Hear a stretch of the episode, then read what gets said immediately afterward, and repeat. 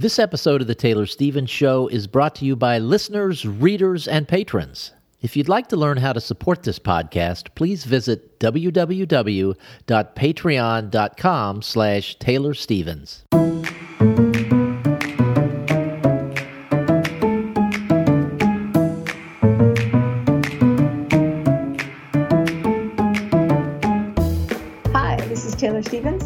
Times best-selling and award-winning author of kick-ass international thrillers, and this is the Taylor Stevens Show with my good friend Steve Campbell, where we are kicking writing in the butt, one word at a time. And Taylor, we were chatting before we came on the air today, and you mentioned that you're writing again. So tell us about that. We have to put very, very, very, very heavy finger quotes around. Oh, okay. So if you've you've listened to this show for a while, you know that like my brain broke. I haven't been able to write for a long time, and then when I try to get back into writing, just wouldn't work. And then I'd go do a different project so that I'd stay busy, and then I'd try and come back. And ugh. so anyway, uh, starting at the beginning of this year, uh, you know, with the Liar's Legacy was finished, I tried to get back into writing the sixth Munroe book, and it just it wasn't working, wasn't working, wasn't working. So I set it aside until like March, you know, right when all the drama in the world hit. and I started. I, I, realized that for me to be able to move forward on this book, I'd been away for, from it for so long. I needed to start again at the beginning, even though that's not typically the advice I would give for finishing a book. Um, so I started back at the beginning, and it took me like two weeks to basically get chapter one done. And chapter one was like already pretty good. it was already solid, a solid chapter, two weeks, right? And so then I was like, okay. And in the middle of all the other chaos going on, I moved on to chapter two, and that took me like a month. And chapter two was already pretty solid. So, you know, uh, we're like at this point, a month and a half, two months into it, and I've gotten two chapters. And then I start on chapter three, and I just run face first into a wall like just done. And so I, I would work on it and work on it and nothing, just nothing. I'm just repeating the same paragraphs over and over and over and over again. And I'm getting nowhere and I'm getting frustrated. I'm getting depressed. So after a while, I just, I just set it aside. I was like, okay, fine. I'm going to go work on something else, give myself time, mental clear. And, you know, uh, finally by, uh, was it like the beginning, the, the middle of August, I was like, okay, I'm going to try this again really try it. And I went back to chapter three and I got it done. Like I, I finished it and I was like, ah, okay. You know, maybe maybe ye old brain is working again. But then that meant having to face chapter four. And chapter four is where I knew I was going to run into trouble because I already knew. Like the first three chapters were okay, and chapter four is like when it, the story begins to shift, and uh, oh, I was terrified of it, really like really scared. Kind of like I got bucked off this horse and I'm afraid to ride uh, because it feels so so shitty to be there beating your head against this and making no progress and wasting your time and feeling like what's wrong with me, you know, like all this time and energy and I have nothing to show for it. I even stopped journaling because all my journals are just how much I suck. so I just it, it feels bad, so I just stop, you know. So anyway, um, you know, I'm starting to work on chapter four, and and I just dread opening the computer, and and then slowly just keep at it. The pieces start to come together, and I'm like, okay, I I'm starting to see how at least this part of the chapter fits, and I'm looking forward at you know the next chapter. I'm going, I'm starting to to like you know how my brain works in concepts and pictures and whatever and, and i can already start to see all right this needs to, to be removed. That's extraneous. These need to be combined whatever. And and seeing what's supposed to happen is not the same thing as actually doing it and and stitching it all together and having it read well. But it's like i'm starting to engage with it again. And it only took me four or five days to get the opening part of the chapter done instead of you know a month to get that far. So I'm like, okay, there's hope. There's hope that maybe my brain is starting to work again. Maybe it's just out of practice, you know, what have you. But so that's why I say I put writing in very heavy quotes. I'm putting in the hours, but I'm not necessarily getting the words. But at least I'm getting a few more words for the time than what I would have had before. But in the meantime, I finished reading The Doll, which is the third in the Vanessa Michael Munroe series, and I did a book club post about that, and that's up. And that was actually fun. So, you know, doing stuff, but it's not, oh God, I want this book finished. I, I don't want to write it, I just want it finished. yes, and who has ever had that thought before? yeah. So, anyway, do as I say, not as I do. All right, so that wraps up the chit chat portion of the show once again without a farm story. So I, I just I, I feel like I have to keep apologizing if we don't have farm stories. But we I'll once again, one, I'll have one for next week. I I will come up with one. Okay, good, sure. good. So today um, we are going to be talking about vagueness in writing. And I was hoping there was going to be some really clever way that I could just kind of ease into this, but you were so precise with your storytelling that I was not able to use any i was not able to use the word vagueness as a way of rolling into the oh, topic oh but you you got the flip side you got precise in there so you know good on you okay so vagueness this is an issue that has come up in passing a few times over the years, but we've never actually done a deep dive into what vagueness actually is or what it looks like when it shows up on the page. So I figured, why not now? Let's do that now. And, um, you know, you hear people in writing advice or whatever, you hear things like, you know, use strong verbs, use clear language, and, you know, things about that, which is supposed to help make your writing strong. And that's all well and good. It's absolutely terrific advice, very, very necessary. But it's not what I'm talking about in this discussion about vagueness. Like, I would not consider a weak verb to be the equivalent of vagueness. So, when I talk about vagueness, I want to look at it from a different, I guess you could say, a squishy angle. and by, when I say squishy, what I mean is like it's kind of hard to define. Uh, because it's. Are you being vague? Are you being intentionally vague? I'm being unintentionally vague. I'm trying to clarify what is, by its very nature, a vague concept, right? I, I, it's hard to define because it's going to look a little different on the page depending on the genre you're writing in, the, the expectations for the story, the book's tone, and the author. How the author, what what's what the expectations are for the author, right? So, I my focus on this is vagueness as it pertains to concepts, and a a lack of clarity in idea or how those ideas are expressed through dialogue how the, the lack of clarity in understanding and how it shows up in ways that we get full grammatical sentences using real words and all the words are in the right order but they don't actually say anything or they don't say what the author thinks they're saying and these are sentences that ostensibly exist to provide key bits of detail or information. Like there's a they're supposedly there for a reason, but they actually provide nothing. And as when I think about these types of vagueness, like these instances, an interesting possibility comes to mind, and that's that I suspect that vagueness is going to have a very different impact on literal and detail oriented readers than it would on big picture, sort of go with the flow readers. And I'm suspecting, I don't have any proof for this, that people who are more big picture or go with the flow in nature might not even notice these vague blips at all. And where this matters is in the flip side if you're a writer, right? So um, if you are not a very detail oriented person in the way you read or, or interact with the world, you probably won't see this type of vagueness in other people's writing, but you also won't see it in your own. You're going to miss it. Um, and and on the, the opposite side of that, if you are a very literal and detailed sort of reader, you're going to be literal and detailed in your writing, but you're also going to have the potential to go way overboard in how much of that clarity or detail you're providing.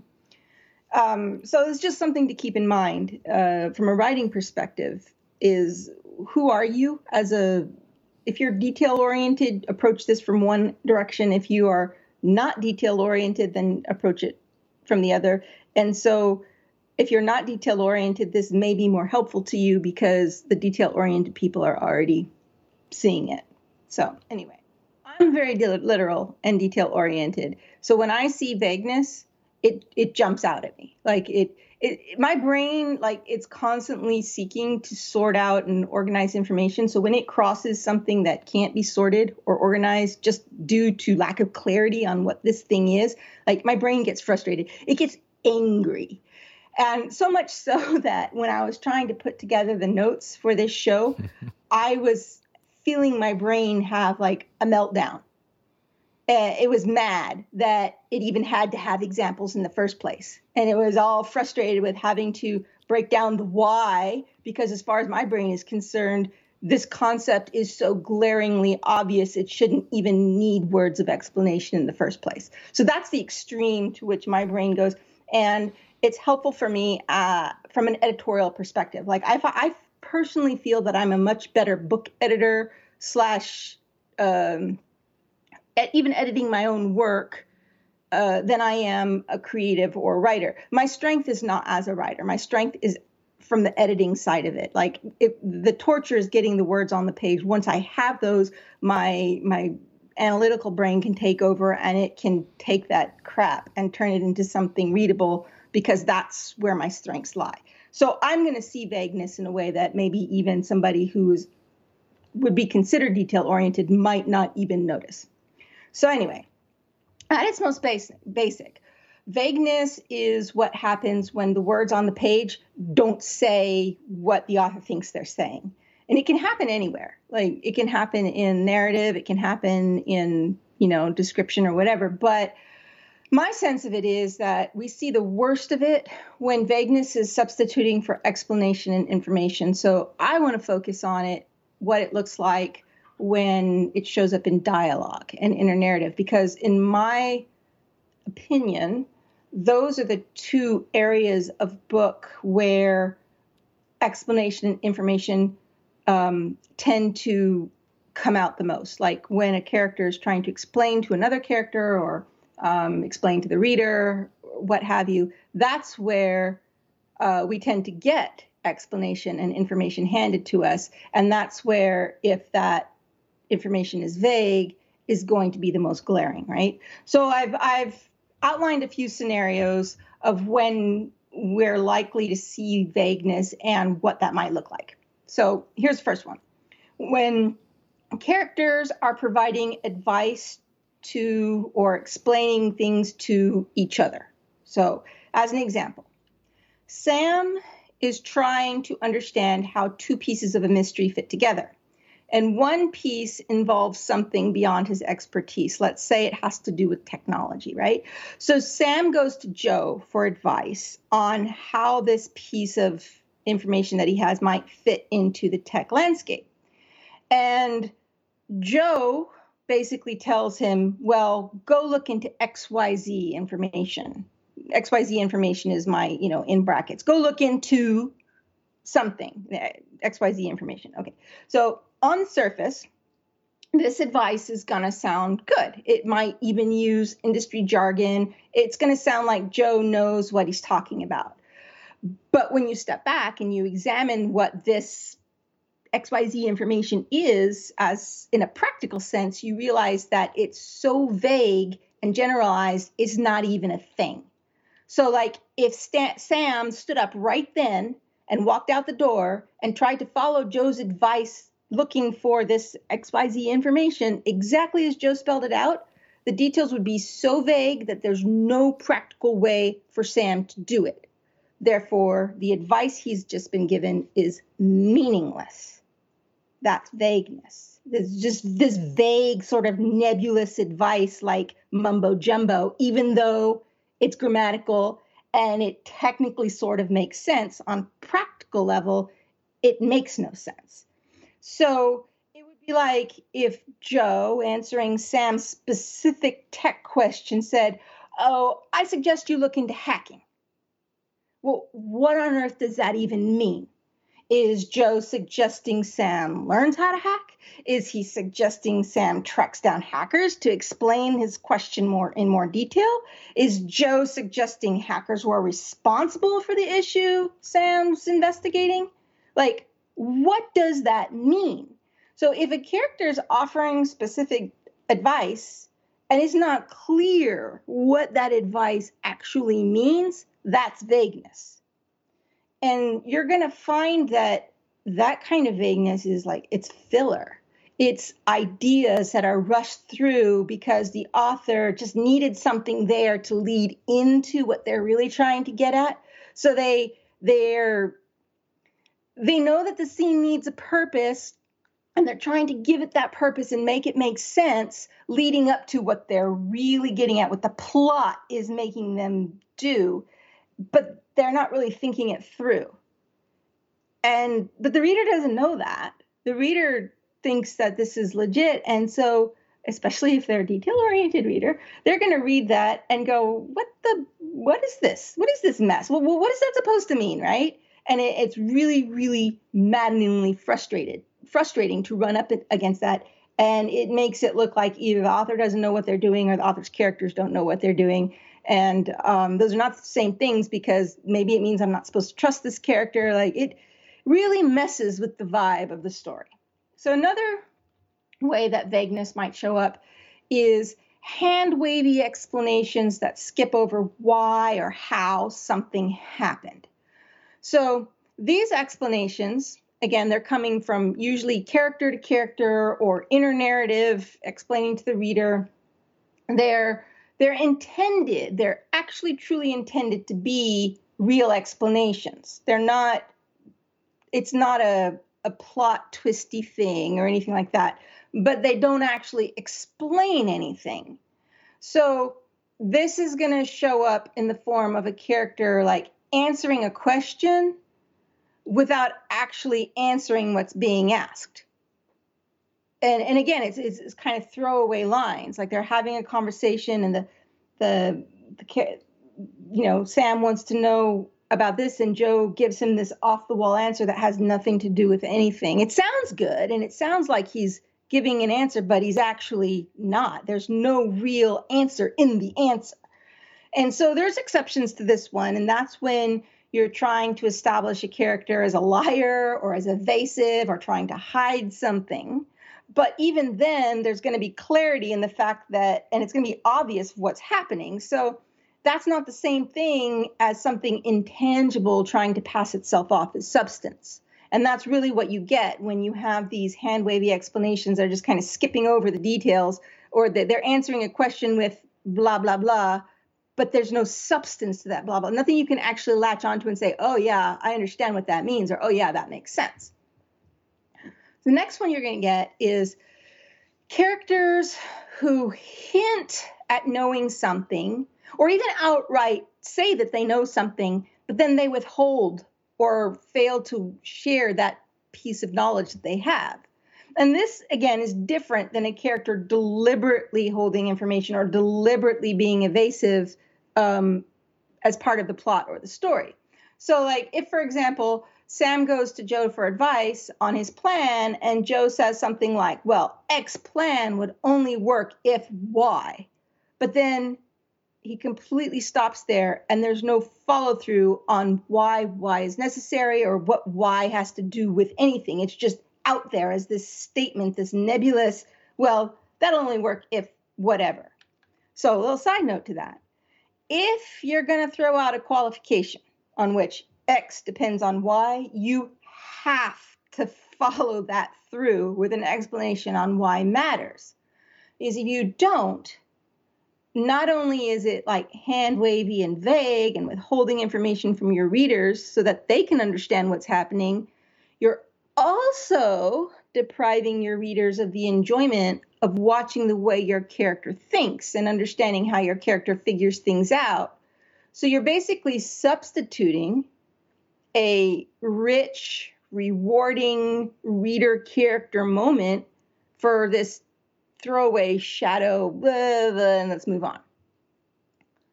So, another example of this sort of X depends on Y stuff, um, I'm going to borrow from something and kind of change it up a little bit so that I can actually use exist dialogue that really exists, okay?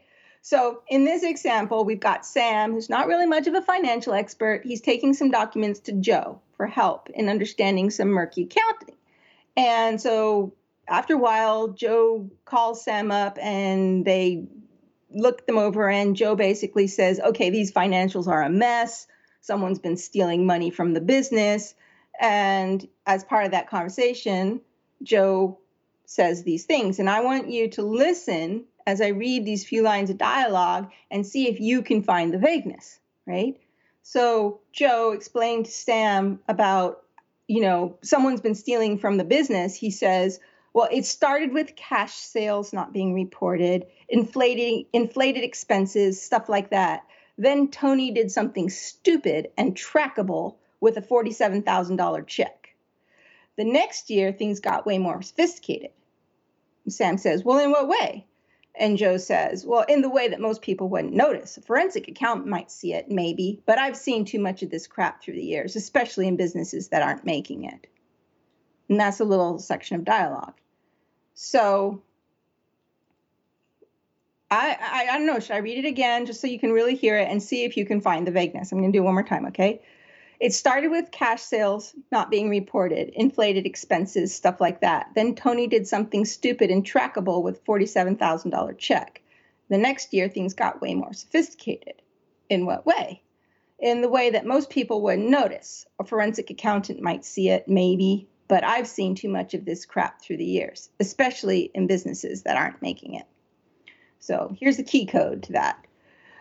The first part of this that's vague is when Joe says Tony did something stupid and trackable with a $40,000, $47,000 check. What did Tony do? This something is the vague, right? Something stupid. What was stupid that he did? What was the trackable part of it? Like, you've seen it, you know what it is. Why aren't you telling us? The next thing he says is in the way that most people wouldn't notice or forensic accountant might see it, maybe, but I've seen too much of this crap through the years. So, what Joe's doing here basically is saying to both Sam and to the reader, I know stuff. I know stuff you don't know, and I'm going to hint at it, but I'm not going to tell you, not even when you've asked me directly. I'm going to avoid your legitimate question, and instead, I'm going to puff out my chest. and I'm going to tell you how awesome I am for being able to see this stuff, but I'm still not going to tell you what I'm actually seeing. And that is so frustrating from a reader perspective because you're being vague. You're not telling me what this is. How am I supposed to know what to do with this vague information? Uh, you know, this is a mystery. I'm I want to figure it out too, and you're not giving me what I what I need to figure this out. So from a plot perspective, this is like a really big dodge because it's forcing Sam to rely on trusting Joe's word alone without any evidence.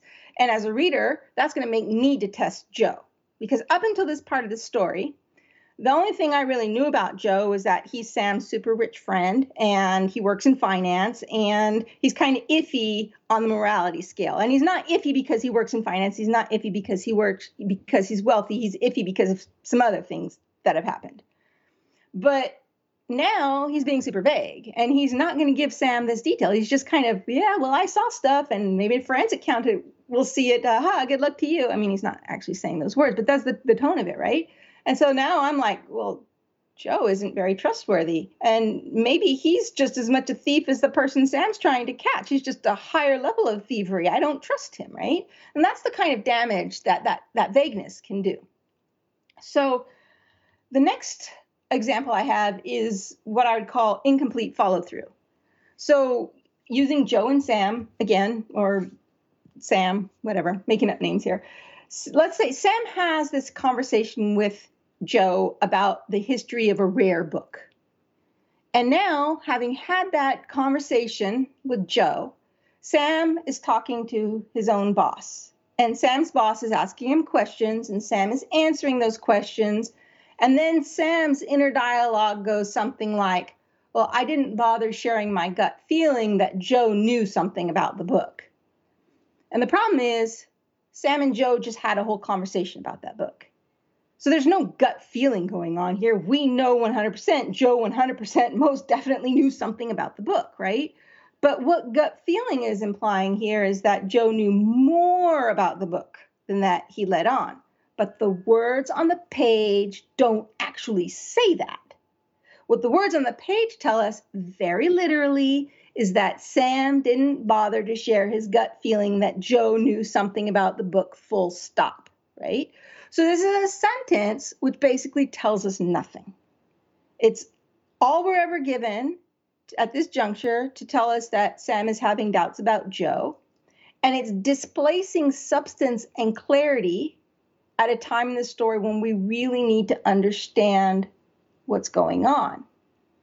And it's a case of where the words on the page are not actually saying what the author thought they were saying. Because the implication is, I didn't bother sharing my gut feeling that Joe knew more about the book than he was letting on. But that's not what it says.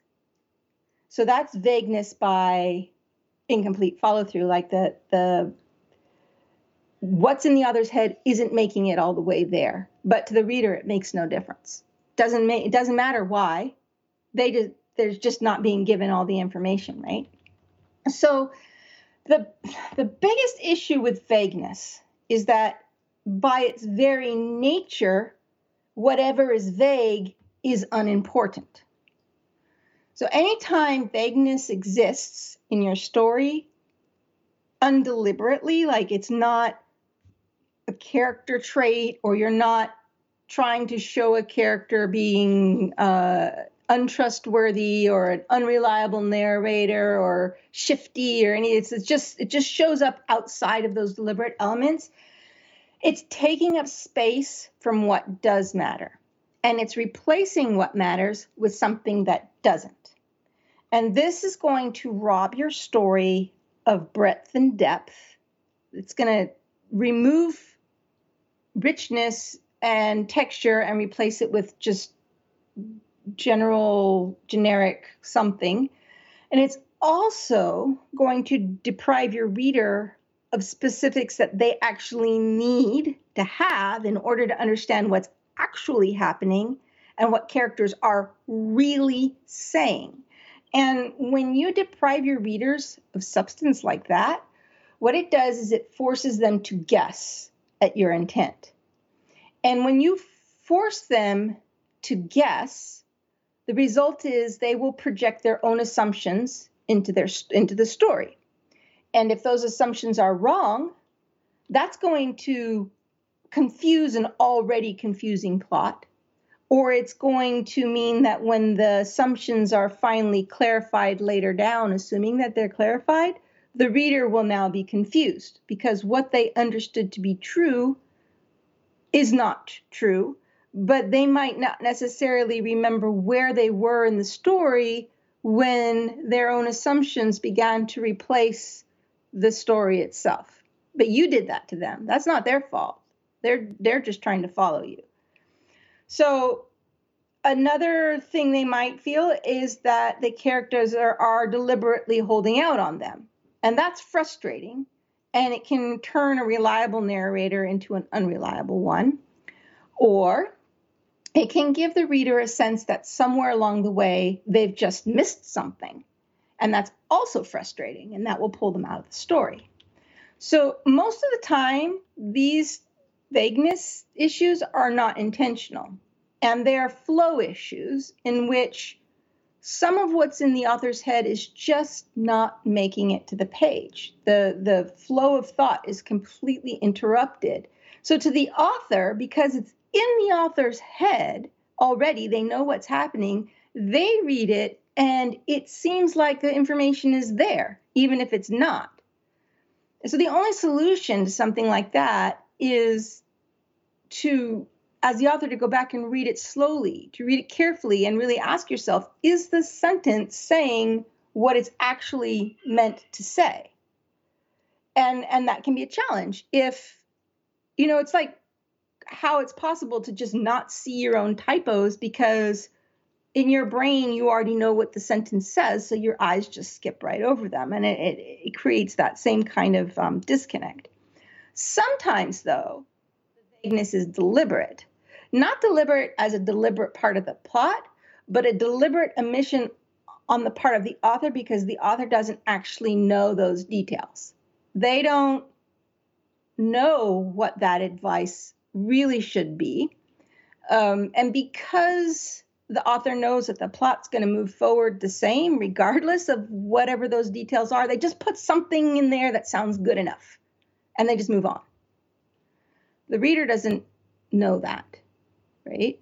And what this says, if you find yourself doing that, where you're just like, oh, I'll just build out this part of the conversation to try and, you know, guide it so that this scene feels like it's not contrived or whatever the reasoning behind it, you haven't done your research as an author to familiar, familiarize yourself with the subject matter.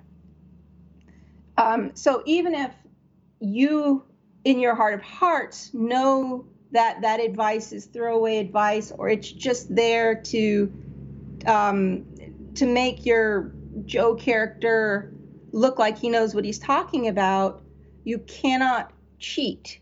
You still have to know what you're talking about and you have to make sure that it makes sense and that it works. You can't just do some hand wavy vagueness because it's a throwaway line anyway. Doesn't work like that. There are going to be a million things for people to criticize your work over. Don't let your own lack of due diligence be one of those reasons. You do your research, understand how that subject works, understand it well enough to provide the tiny details that give it that sense of authenticity. And I promise you, you will be surprised at what a difference removing the vagueness and replacing it with small bits of substance will make in leveling up your story depth and your story breadth. And these are small things. These are not, you know, massive overhauls. These this is vagueness that shows up in sentences in little snippets and phrases of dialogue that doing it right is not hard. But the reward you get for doing it right versus how it's going to ding the quality of your storytelling is huge. So that's an idea of what vagueness is. And now I just want to take a small little minute to talk about what vagueness isn't. So, vagueness is not doesn't have anything to do with the every little exact detail, spelling out every little thing. It is not vague to skip lots of mundane body movements to get to the heart of the scene. It is not vague to avoid a specific number of things in favor of generalities. And that's a, an important one right there because I'm really hoping to discuss that in more specifics in a coming episode where I want to talk about how there are sometimes it's to your that it's really to your benefit to skip specific details and to make generalities your friend and your default you know where you only give the specifics under certain circumstances for example with discrete numbers and like how many steps a person took to get from the couch to the door or what specific time something happened unless those um, unless those details are going to come into play later on in the story. And it, it might seem like a contradiction that I talk about the importance of clarity, the importance of eliminating vagueness, of filling in specific details, only to turn around and say, wait, don't be too specific. But it's not. And here's why. There's nothing vague about saying a character crossed the room. But adding the number of steps that it took to cross the room when those number of steps don't actually matter to the story, that's extra. And there's nothing vague about saying a character arrived at their destination at sunset. But adding the exact same, the exact time of sunset, well, if it doesn't matter, that's extra. So the difference in what matters and what doesn't is the difference between vagueness and not vague. If you omit something that matters, you hint at its existence, and you don't let the reader have it, that's vague because it matters and you're withholding it. But adding details that don't matter, that's extra. So if you do one, like omit stuff and be vague, or the other, which is add stuff that doesn't matter, you're going to create a bumpy reading experience. But if you do both of them, which is omitting things and being vague and also adding things that don't matter, you've basically turned storytelling upside down. And that is going to be so frustrating for your reader, is going to be such an uneven reading experience. So, understanding vagueness means understanding both sides of it the not enough of what matters or the too much of what matters. And that is my diatribe on vagueness. And we hope that we have given you enough information that you got what mattered, but not so much that you got too much and it confused everything in your mind and I'm I'm kind of spiraling out of control here. But anyway, that that is our episode on vagueness. Thank you guys very much for listening. We will be back in your ear next Tuesday with a farm story. Yay!